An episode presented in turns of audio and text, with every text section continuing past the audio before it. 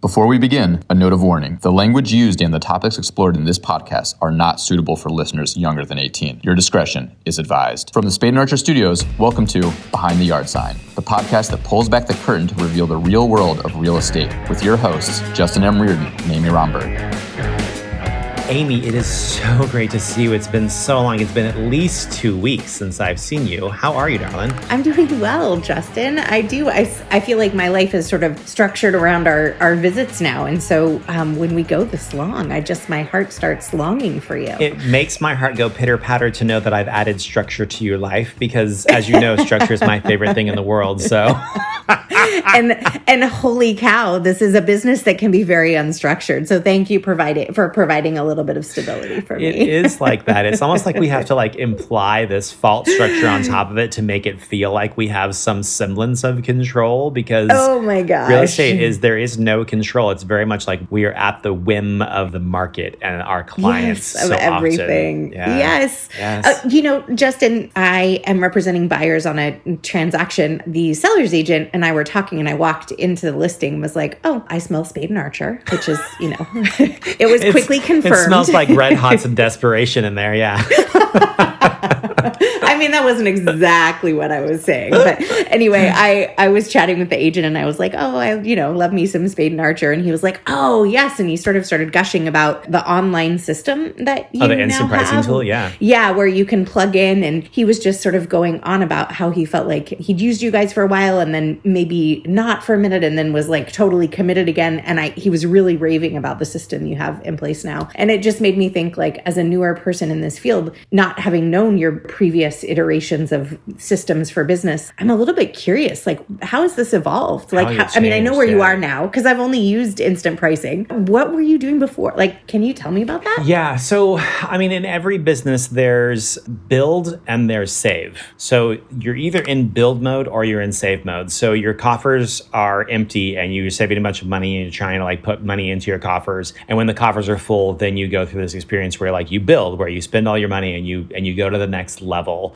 And instant pricing for us was very much like a next level thing. We like we dove in head first and like tried to create it. Now, before instant pricing existed, it's like in the in the beginning, somebody would call us we had a website, but it didn't do anything. It was just like, you know, here's a it was a portfolio We're website. here. This is pretty. Yeah. Yeah. Here's here's how you can find our phone number. So somebody would call us and we would look our appointment schedule and we would make an appointment to meet them out at their house. And we would go out, we would look at the house. It would take probably two or three days to even get us out there in the first place, maybe a week or more. We would go out there, we would look at the house and we would take photographs of it. And then within 24 hours or so, we would put together like an Excel spreadsheet and email it over to them and show them what the pricing was after we like custom built this beautiful pricing for each and every house completely different off of each other. And if they liked that pricing, then they would call us and say, okay, we want to move forward. And maybe this was two or three months later. So we'd be like, no idea what the heck the house looked like. So we'd go back and we'd pull open the pictures and we would draw a floor plan based off what we thought it looked like and like very confused, very like, maybe it was this way, maybe it wasn't. So we bring a bunch of extra stuff with us and then we get a signed contract. Um, and it used to be that they had to like sign the contract and scan it and email it back to us. Now we just use DocuSign for everything, right? Because we were 13 years old. Like technology has changed. Oh, yeah.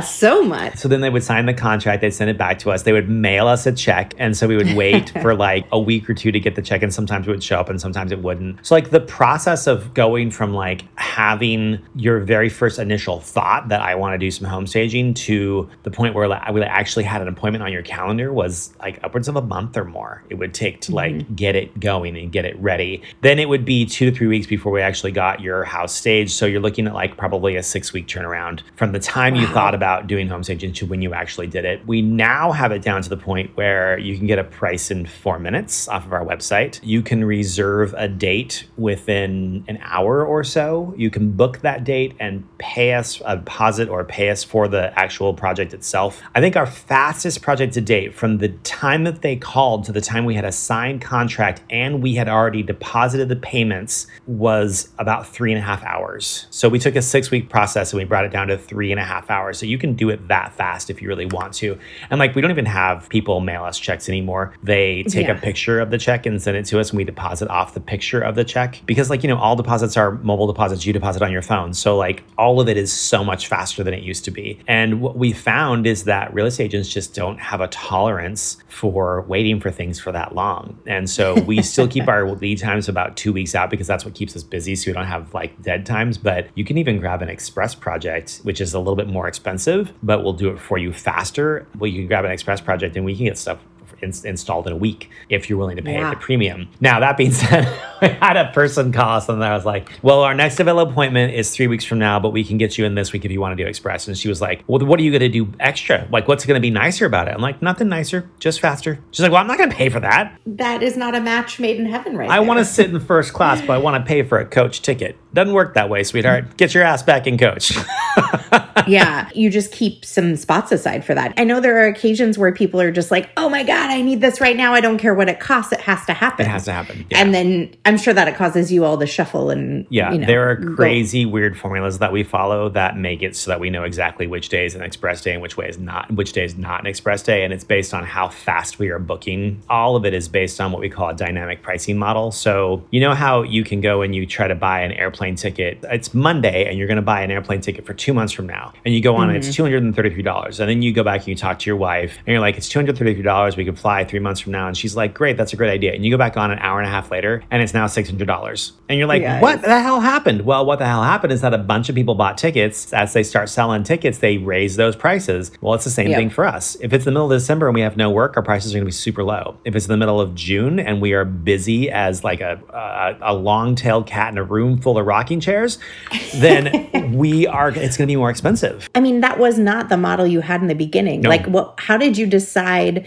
that dynamic pricing was the way to go? Like, where did that idea spring from? I would love to tell you that that was me. We have a business consultant. His name is Gower Idris, and the guy is a serial entrepreneur. I think he has owned and sold eight companies. Now his whole job is to help people sell their companies. He is a business genius. I agreed to pay him an obscene amount of money to talk to me. And he said, You are never going to be able to grow because you haven't productized your service. And I'm like, I don't know what that means. And he's like, To productize your mm. service is to take your service and to put it into a package and put it on a shelf and make it so that nobody has to speak to anybody. They just go in and they just grab your product off the shelf and they know exactly how much it costs. They walk to the cash register and they buy it. And so all of this has been an effort to make it so that if people want to have human connection with us, they certainly can. But if they don't, you could literally do our entire process. I mean, we're going to meet Michael Kafoury in a few minutes. He's back in the green room. I have never met him before, and we've done probably 16 transactions together. Oh, wow. I'd never talked to him on the phone once until two days ago. We did a pre interview for this podcast. It was the first time I've ever spoken to him on the phone before. So, Wow. like, we completely productized our business. We made, we took it from being a service to being a product. And for 90% of our clients, that works really well. I tend to find that if somebody is over 70 years old, they're not big on clicking, pointing, clicking, buying. They want, they want somebody on the phone They want with them. this. And you can totally do that. You can you can call us and we'll run the machine for you. But our Gen Xers, our millennials, and our Gen Y Yeah. or Gen Z, they don't want anything to do with the phone. They're terrified of the phone. They're like, that is a giant waste of time. Yeah, middle of the night, I want my pricing. I want to work on it when I want to work on it. Doesn't matter if you're in the office or not. Yeah. I just want to take care of it. I cannot tell you how many Yeah. pricings that we receive at four o'clock in the morning. I'm like, were you up Yeah. late or did you wake up really early? I don't know. It happens a lot. Yes. Oh, that's so interesting. Yeah. So that's really revolutionized things. That makes sense to me. Yeah, Yep. it was very different because before you used to have a site visit first and then you'd get a price off of it. And we had to reteach all of our clients. Now you get a price. And if you like the price, then we'll come do a site visit. It just so happens that instant pricing was launched the Monday after we locked down for COVID. And so mm-hmm. we launched instant pricing. We changed the entire marketing model and we didn't call it instant pricing. We called it touchless pricing because remember in the beginning of COVID, it wasn't about Yes. masks, it was about touching surfaces. Yeah. We rebranded and remarketed the whole thing in about 48 hours to go from it being this instant fast thing to it being this safe. People adopted it really, really fast. And so we used COVID as this terrible slingshot to help our business model. Again, I mean, if you look back, it's a opportunity, right? There was this whole bunch of, of terrible, and we're like, well, what do we have at our resources? What can we do to help this? Well, here's this instant pricing tool that we're about to launch. Let's give that a try and see what the hell happens. So yeah, good good timing for us. Even if you had it laid out anyway, like it's just speaks to the ability of your business to adapt. Like that's what it's about. Like when we were one office with 12 people, I always talk about businesses in terms of watercraft. We were a jet ski like if we needed to make a, a, change, you just boom, you just make a change. You're you're a jet ski, you're really fast. You look at somebody like a Target or Walmart or Disney, their cruise ships. To make any kind of a turn, 50 people have to be involved to make a turn to the left or to the right. We're not exactly a jet ski anymore. We are now three offices in three different states with 27 employees. We're now like a speedboat with a water skier behind us. there has to be some communication going on on, you know? So it's a little bit harder to make those quick turns than it used to be. As far as innovation goes, my goal is to do this. Every week, I want my business to be slightly better than it was last week. And if mm. I can mm. hit that goal, even if it's just like creating a better template or finding um, a better process for us to send our podcast files to our editor. If we can just find like just a slightly better process than we were doing before, and a vast majority of those processes, the best of those improvements come from us making a mistake, from us sticking our yeah. foot in our mouth or tripping or falling down. Every time we make a mistake, that is a chance for us to look at our process and go, how could we do this better so that we don't make that same mm-hmm. mistake again? As a business owner, that is my weekly reward. I don't get to put furniture in houses anymore at the end of the day, when you put furniture in a house and you walk through this like ugly, cold, impersonal home that was there at eight, eight o'clock that morning, and you're walking out at four o'clock that evening and it's fully furnished and it looks so beautiful and it goes so well together, that is extremely rewarding on a daily basis as a designer. I don't get that reward anymore. My reward now is like, did we, how do we improve our business this week? And that is like, uh, I am such a junkie for that. I am addicted to improvement. so satisfying. That's awesome. um, so, you know, we just had the basketball court installed in the green room. And we did put out that we, we put out an invitation to basically the entire NBA that we were hosting a, a podcast event today. We should go back there and we should see who arrived because Michael Kafoury is back there. I know he loves basketball as well. So we should see who who actually showed up. What do you think? I can't wait. Okay. I can't wait. I'll be right back with him.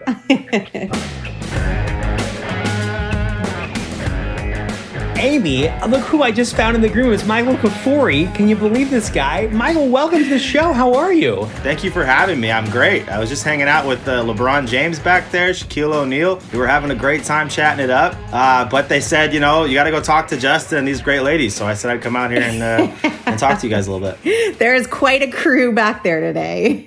How tall are you? I'm 5'11. 5'11. Yeah. So you tower over me, of course, because I'm a whopping like five foot seven and three quarters, but I say five eight. um, and so when you're back there with Shaquille O'Neal, I mean, and LeBron James, I'm like, these guys are gigantic. So even though you look huge to me, like next to them, like you kind of, you know, uh, they offered me a piggyback coach, yeah. ride, and I was dunking on the baskets. So, you know, it was, it was great. Uh, I, you know, we I, just had nothing. those hoops installed last week, and so we were really lucky to have the, yeah. the new basketball court in the green room. It's been just great. in time, just in totally. time. Totally, no, it was perfect. It was, I haven't, I've never dunked before, so it was a great feeling.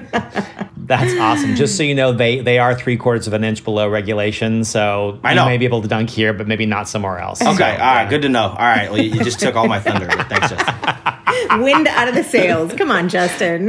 Have you met Amy Romberg yet? She's with Windermere. I'm with Urban Nest Realty. You guys will do a transaction soon enough, I'm sure. And you yeah. know Nicole Durkin, who's our producer, so fantastic. So nice to meet you, Michael. Absolutely. Let's jump into it. Michael, how long have you been doing real estate? So a little under three years. I'll be at the three year mark uh, this October. So not too long, but just long enough to have some good transactions and some bad transactions. So. Do you remember the day? Distinctly. Uh, we had a 9 a.m. meeting on Monday, uh, and I came in, and one of one of our team members, who I won't name, uh, came in, and he sat down. He was 15 minutes late, and he said, uh, "Are we really going to have 9 a.m. meetings every Monday?" And that's how my real estate career got started. Tell us about you, man. Like, where did you grow up? How did you end up in real estate? Like, give us the story. Like, how did it go? So I'm from Portland, Oregon. I was born and raised here. Uh, grew up in the Irvington neighborhood. Started on 14th and Knott. Uh, my family moved over to 18th and Tillamook. I went to Irvington Grade School. I went to the Environmental Middle School, which is now Sunnyside School. I went to Cleveland High School, graduated 06. Uh, and I went to Portland State University where I got my master's degree, or excuse me, my bachelor's degree in uh, political science and minored in law and legal studies in 2012. And uh, the plan was to become a lawyer. Uh, that was what my dad does. It's what my brother does. I So was going down Got it path. everywhere. Yeah. Yeah. Yeah, it's kind of just it was all around me, and I watched Yeah. a lot of lawyer movies and shows growing up. You know, I'm sure you guys have, and I was all fired up about going to the courtroom and winning big cases, and you know, fighting the man and all that. But really, it's just a lot of review, a lot of paperwork, you know, and uh, it, it, a lot of bringing in info from other cases and whatnot. It, it was it wasn't a great fit for me. I found out. I worked with my dad for about two years, two and a half years at his firm, uh, doing paralegal work and uh, a couple other things, and uh, studying for the LSAT at the same time. I had kind of a reckoning. My tutor I had, and he was like, "You really don't like doing this," and I said, "No, I don't." He said, "Well, you're really going to hate law school, and you're probably going to hate your job." And I said, "Yeah, I think you're right." What a So I- gift. what yeah, a gift. It, it was. It really was. It, it was. It was a good. And I listened. I didn't. I didn't. You know, I didn't think I knew more than than the guy that was telling me how to do what I was doing. So I uh, I was coachable in that moment. I, I worked in uh, the political world for a little bit. I worked for a guy named Brent Barton, who's a great attorney and was a great politician. I worked with him a couple times, uh, running for state senate. When yeah, he worked down in Salem, I went and worked with him down there. Uh, so I, I, I was kind of back and forth with him. I worked with my brother. We we focused heavily on campaign finance reform, and I worked on a few different campaigns of his, which we passed, I believe, 88% in the county, and then I think another 87% in the city passed it a couple years ago. So uh, we, we've been working on that for a while. And then I, I went to Asia. I went to Southeast Asia for two months. I, I, I had a great time, but I had another reckoning where I realized I needed to have a little bit more done to my life, and I needed more focus and needed to be more accomplished. And I came back looking for more. And the first couple weeks I got back, I got offered the job to coach uh, basketball at Grant High School, which was my neighborhood school, and which was an awesome opportunity. And I, I took that. And then about a year later, a good friend of mine who had been doing real estate for about seven years was looking to grow a team. And he, he said I'd be great for it. I had the personality, knowledge, the, the connections being from Portland, uh, and it would be a natural fit. So I, I just jumped in. I, I took all the classes, did the 150 hours, took my tests, jumped right in. Yeah, I, I started there and I, I did a lot of volume my first year, year and a half. Um, and then I decided to go out on my own and be an individual solo agent. And I did that about a year ago. And that's when I joined Urban Nest. I was at Think Real Estate to start, uh, and now I'm at Urban Nest Realty, and I love it. I've had a great time. It came with a recommendation from an old friend of mine who I'd known from high school, um, who who worked at the company, and she loved it. And when when Claire was like, "Yeah, you should talk to the to, to Rachel and Holly and Karen," and I did, and uh, it was a natural fit. I've been there ever since. They're the owners of Yeah. Urban Nest, right? Correct. Okay. Yeah, Rachel, Rachel and Holly own the company, and then uh, Karen is the managing principal broker. She actually trained them when they got into real estate, and then they, you know, Circle of Life ended up hiring her to be their managing principal broker. So I it's a love cool it. story. Like you got recruited into real estate. That's awesome. Your- Yeah, your, you know, friend was like, uh, "Hey, yeah, I didn't. Re- that- I guess it's kind of common for that to happen these days. But everyone's looking to have, grow teams and bring in people and all that. And I had a great opportunity, and so I, I took it, and it was awesome. Here's the difference though. Lots of people are recruited into real estate and some people make it. Some people do okay and others people just flipping kill it. And I mean, dude, I think like about 10 minutes before we jumped into this podcast, I think you just made an appointment with us this morning. Like you did Yeah. another one. Yeah. I mean, this guy, I'm- Amy, you're doing great. Don't get me wrong, but like this dude has like you have got so many deals going right now. How many houses have you listed in just in just 2021? And we're in August. How Oh, many Lord. houses have you listed Uh, so far? I'm not sure. Um, A lot. listed. I've sold about. I I, I know I'm I'm about at uh, over 20 at this point for the year. or So Yeah. counted the numbers in a while, but yeah, it's it's been it's been moving fast. Almost all by referral too, which has been awesome. And both of you are on my favorite kind of real estate agent that you're like, oh, we're going to list a house and we got to call our home stager. Like, if, uh, if only I could get the entire industry to do that, it would make me so happy. Okay, so a lot of times when we are dealing with real estate agents, they think of themselves as a lawyer. Like, they think of themselves as like, well, my job is to represent my client and get get what they want to have done, and we have to make sure that they have their stuff, and I have to do that. We find that a lot of times those real estate agents end up burning out pretty quick And the ones who last are the ones that understand that their client is not the person that is paying them. The client is the deal. Their job is to get the deal done. And so, how has that been in transitions for you? Because I mean, you're coming from a long line of lawyers, like everybody around you is represent my client. How was that mindset change? How did that click for you? How did you? Great question. You know, I, I think that when you go to a lawyer, there, there's like an understanding that I don't know what I'm doing. This person knows what they're doing.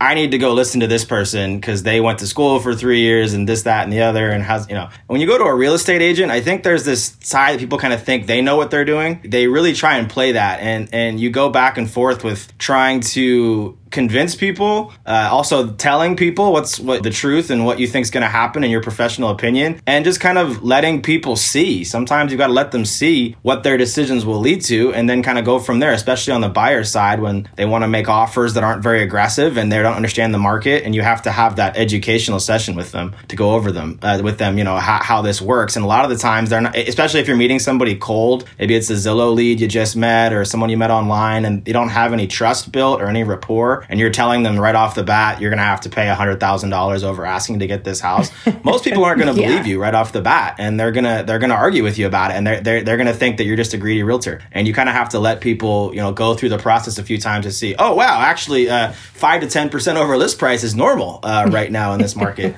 uh, to be making offers and whatnot." So, um, after after they lost their third house. After they lost they their third house. Yeah. yeah. And yeah. there's this mm-hmm. balance like you, you can say, "Hey, look, do what I say or else," but you're going to lose the client most of the time because p- people need to see it too, you know. And I think um, you can bring all the statistics, you know, all the data, all the RMLS data, all your experience. But I think there's always a with people when they're when they're selling something that's so important and it's them, it's what they're selling that they own that they've put so much time into that they're going to be buying and putting so much money into. They want to have you know the input and they want to make the decision. And and I can't make the decision for them. You know, as a stager, you can't make it for them. You know, Justin, you've got to just kind of roll yeah. with it sometimes. And uh, I think that that was the biggest difference for me was seeing people come into my dad's office and have him yell at them for 30 minutes about what they're going to do and they do it. To me having to have like very long handheld conversations with people to still sometimes see them make the other decision but you just got to roll with it. They're the boss. My business has also been mostly referral and holy cow what a difference. Like when you walk into that conversation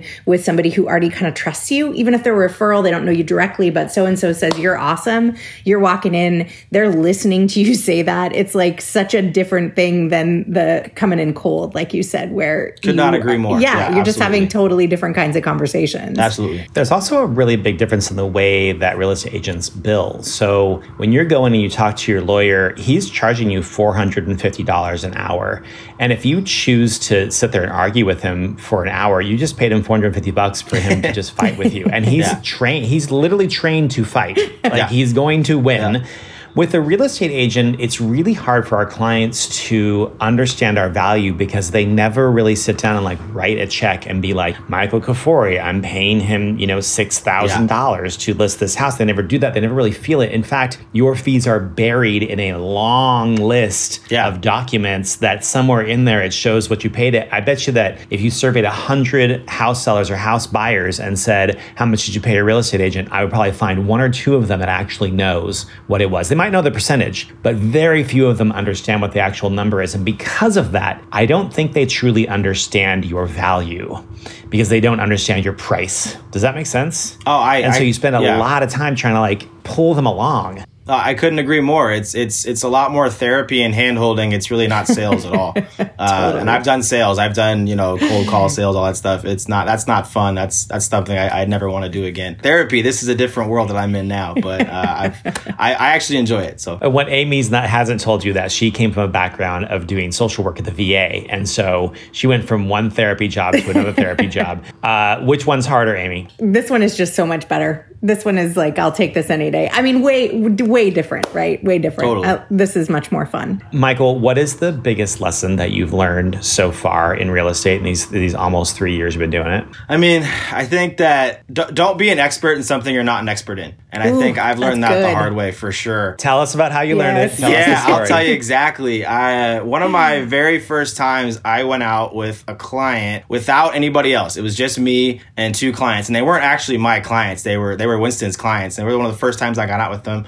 First time home buyers didn't know a thing. Uh, and I'm, you know, hadn't bought a house myself either. I'm learning this whole process from start. To, I didn't know anything about loans. I didn't know anything were about you working? Were you working under Winston at this point? Yeah, Is I was. I was a buyer's agent on a team. I, I didn't have any clients. I had not worked with any clients. I had only taken phone calls at this point for the most part, and I had been going out kind of with him, learning how to go out with clients, how to you know talk about houses. One thing we, we learned was unpacking houses isn't, isn't about selling the house. It's really about finding the issues with the house and pointing those out first, and kind of un- helping people understand what you might be dealing with with these older homes. And I decided after listening to like the quintessential pro at doing that for seven years, who knew everything, that I was going to be that guy on that day. So here I am talking about things I really didn't know that much about. And we got to a point where we got to the basement, uh, or we got into the tuck under garage, and there was a massive crack in the ground. And they looked at me right up, you know, frankly, and said, "How much does that cost?" And I looked at it, and I just started running numbers in my head uh, based on some things I'd kind of seen, and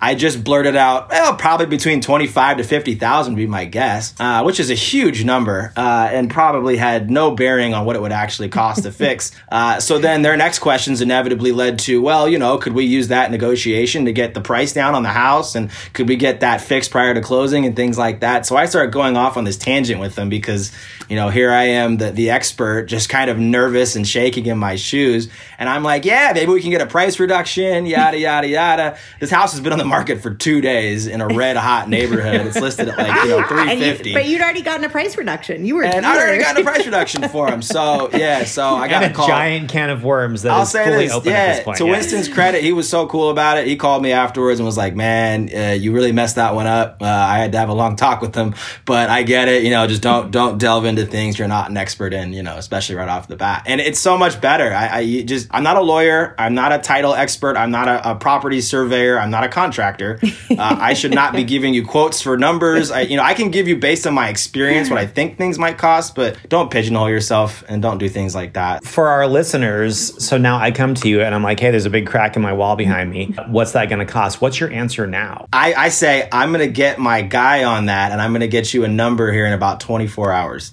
maybe 48 if he's Yes, slow, and then yes. and then I work on it from there. That is such a good story. I feel like what a way to learn it. Like you were just in it, you were doing it, you were like couldn't couldn't pull yourself out of it at that point. Okay, never doing that again.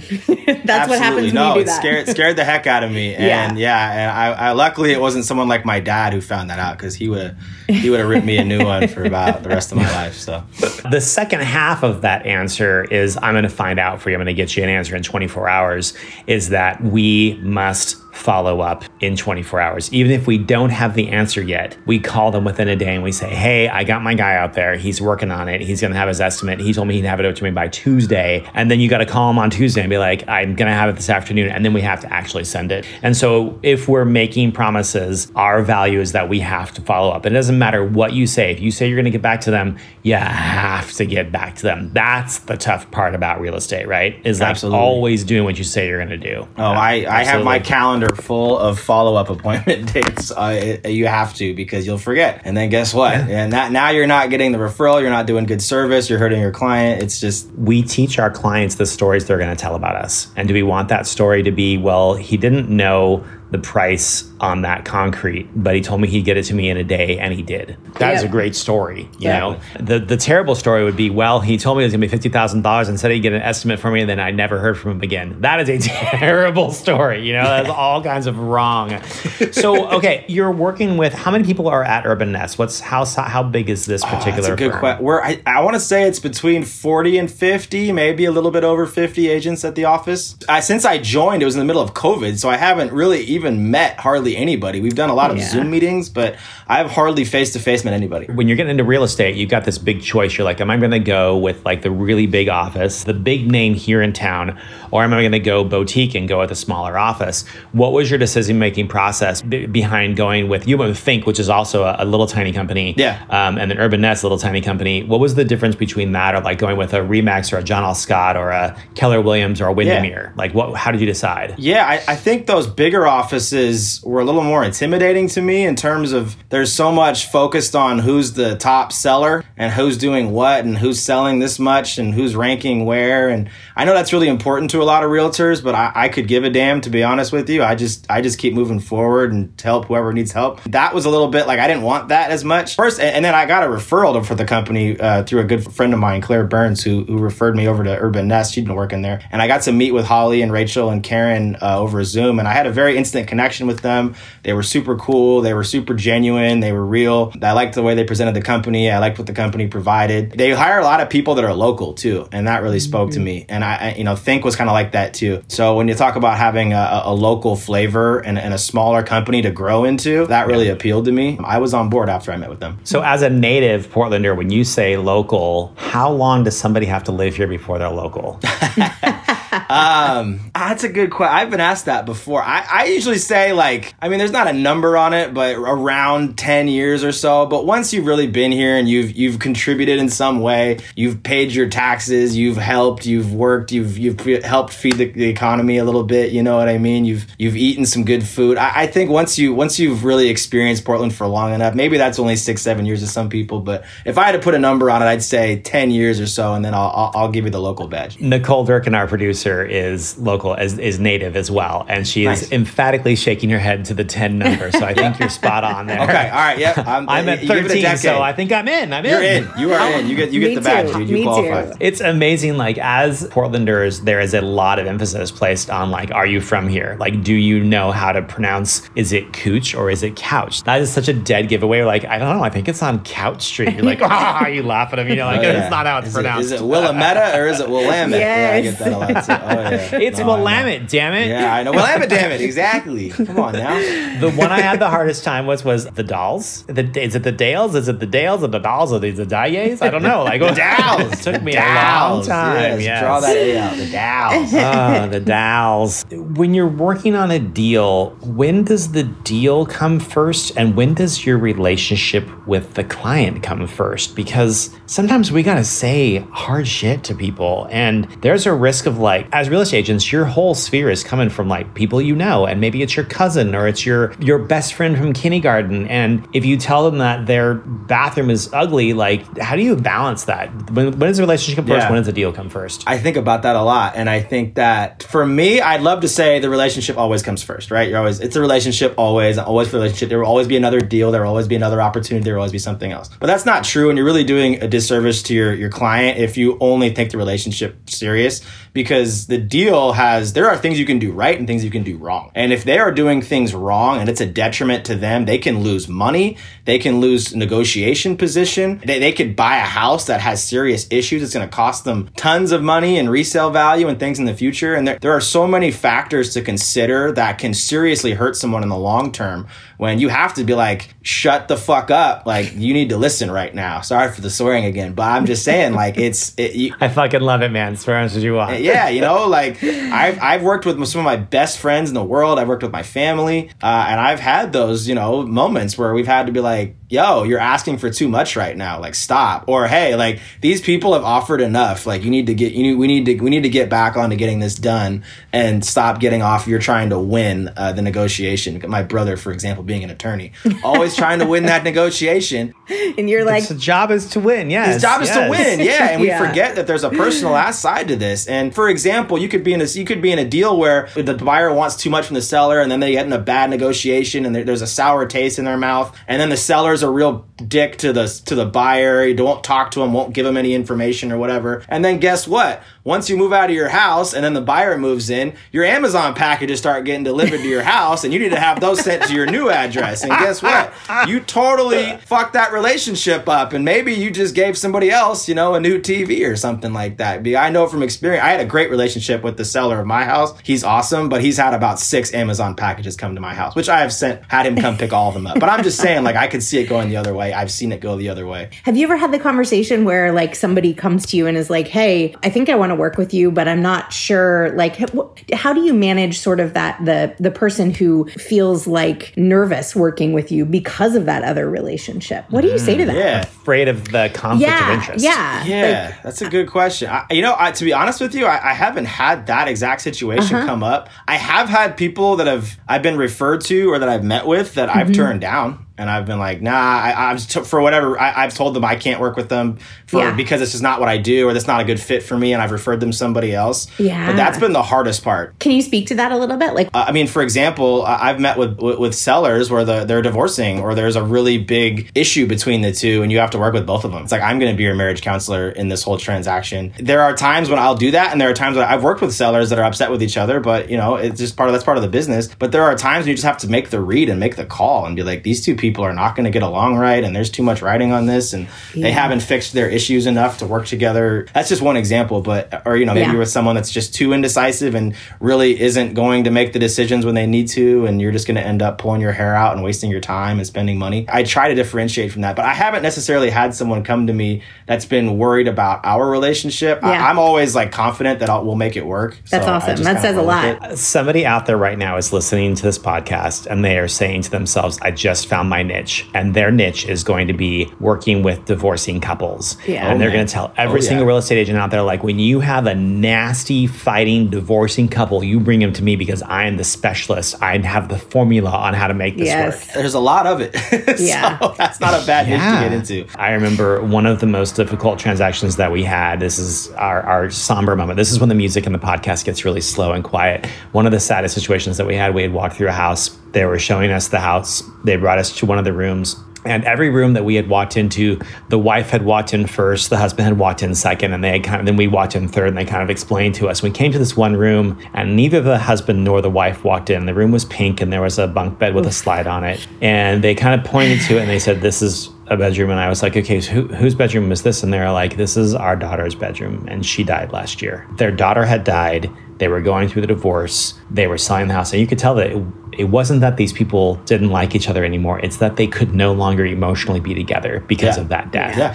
And so they were doing like all three of these things. And I mean, you could just, you could feel the hurt in them. Yeah. They were not mad, they were just hurt. Yeah, man. And those are the things that you guys are dealing with on a daily basis. When you say that you're a therapist for somebody, these people aren't crazy because they want to be crazy. They're crazy because they're going through a lot right now. And so, as real estate agents, we really have to be just so compassionate and try to understand what they're feeling so that we can help them make the best decisions that they're making. be, be reticent of who you are as an agent and what you're capable of handling because we're all different and we all have different things we can and can't do That was one of my roughest days as a home stager. Tell us about your worst day in real estate.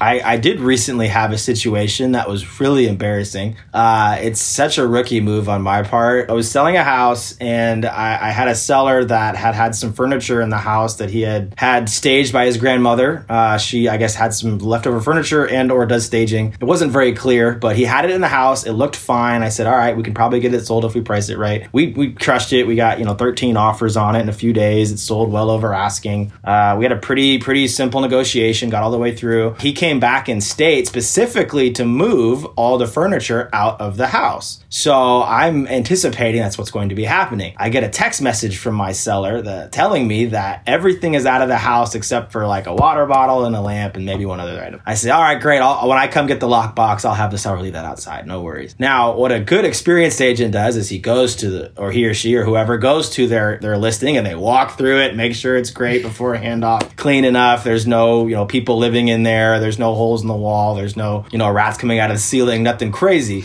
Uh, I took the, I'll listen to my client and be lazy uh, and not drive out to a Aloha stance. Uh, so then when closing day happened, I got a call from the buyer's agent that said that there was all kinds of furniture all over the house when she came back. Couch, chair, patio table. There was the, the dishwasher was full of dishes. There was stuff in the fridge. There was art pieces hanging up and cabinets and all kinds of stuff just everywhere. And it was so embarrassing. Oh, I'm just imagining what this these people moving into their new house for the first time, expecting it to be nice and clean and seeing all this stuff just sitting in there oh. that's supposed to be gone. But grandma's home staging sounds so lovely to start off with. You like I've just been envisioning like oh. doilies everywhere. So okay, okay. Grandma had a really big, heavy couch that ca- she fit into a very narrow entryway as well. So How'd you find that out? Oh, I saw. Great question. So, uh, vehemently apologized. I made plans with uh, my brother. We got a U-Haul and we drove out there a few days later and we moved everything out of the house. And I, I gave them a nice gift card and I gave to, to dinner and I gave the agent a nice gift card. Sent many apologies to them. Uh, I never heard back, so they're probably still mad about it. And I get it. I would be too. But that was a really embarrassing moment of my real estate career. It was a Friday. You know, it was a great day. Everything's great. And then I get this bomb dropped on me at like Friday at 4 p.m. Yep. no, Yeah. here you go. Uh, you're you totally messed this up, Kafoury. Get over here and fix it. And you know, I obviously I could have just said, well, that's my client's job to get that stuff out. It's his property. Here's his phone Yeah. number. Go talk to him. But uh, that gives you a bad reputation in this business when you do things like that. Yes. And we don't want that. And I, I also just felt horrible because I'm like, it's definitely my fault, not his fault. He doesn't know, you know, even though he did know. But it's my reputation. No one's buying a house from him. You know, Yeah. and, and And I I liked s- the agent we worked with. She was awesome, you know, so I didn't want to ruin that. So yeah, no. Everybody makes mistakes, and what Yeah. separates the good people from the bad people is how we deal with our mistakes. Yes. And when there are people that are around us, whatever also separates the good people from the bad people is how we treat people around us when they make mistakes. Oh my gosh. Are we gracious? Do we have understanding? Yep. Do we talk to them? Or do we hold a grudge forever? And Yeah. you know, I was in a meeting yesterday, they were asking us like, what's your favorite idiom or your favorite expression? They came to me and my favorite expression is I'm fresh out of time machines. And that came from when I screw up and somebody comes to me and they say, You screwed up. And I say, I'm really sorry. I will not do that again in the future. And they reply back to me, You shouldn't have done it in the first place. Ah. Well, I'm fresh out of fucking time machines. Yeah. man. Right? I cannot go back and undo that. And I wish that I could. And I got to tell you, when you use that expression, nobody likes it. No, It does not make it the it's not situation helping any the better. situation. D stage thing was a rookie mistake, but I've been in this business for 13 years now. And this year, we had a D stage appointment on our calendar. And with Google Calendar or with any other type of electronic calendar, you can pick up an appointment and move it somewhere else accidentally. And we had that happen, of course, on a Friday. And I got a phone call at 4 p.m. And we had left almost 5,000 square feet of staging in a house that was closed and they were moving in the next day. And so I got a panicked phone call from a real estate agent. I called my all of my employees. It's four o'clock, so everybody is gone. We actually only stall Monday through Thursday, so this is a Friday. I called everybody. Everybody's like at the beach. It's not that they won't come into work; it's they can't come into work. So I called my best friend in the world, Joff Metz, who composed the music for this podcast, canceled his dinner plans with his oh. girlfriend and came and helped us on C stage. My husband rented a truck because our trucks were full at the time. I asked my 64 year old husband and I asked my 16 year old son, Can you call some of your friends? My son recruited two more 16 year olds. Oh. Wow. And so, with three old men and three 16 year olds and two mm. rental trucks from U Haul, we drove out there and we de-staged until about one o'clock in the morning. We got all the stuff out of the house. I sent flowers and a massage to the real estate agent and to the seller. The seller said, You shouldn't have done it in the first place. The real estate agent was like, You guys are the best. We will use you forever. Yeah. That's the difference. Yeah. That's the difference, man. Yeah, someone said to me pretty early, I think I shared this story at some point on the podcast. I t- forgot to attach a really, really important addendum to our offer. And I'm, it was like the first months of my being in business and I'm making an offer for friends and it's like felt super stressed. And the agent on the other end was just like, hey, we're all human. And I was like, oh my God. You are, I mean, and so I've tried to adopt that. I've just tried to like, because we're all on the other end of people's fuck ups all the time, and the ability to say, "Oh, hey, don't worry about it. Just get it to us." Like it, uh, it we're all human. Put good energy out there and good things will happen. No, I agree. If COVID taught us anything, it's that we all need just a little bit of grace every once in a Yeah. while. I mean, it's been one of our core values since the day we opened our shop has been grace.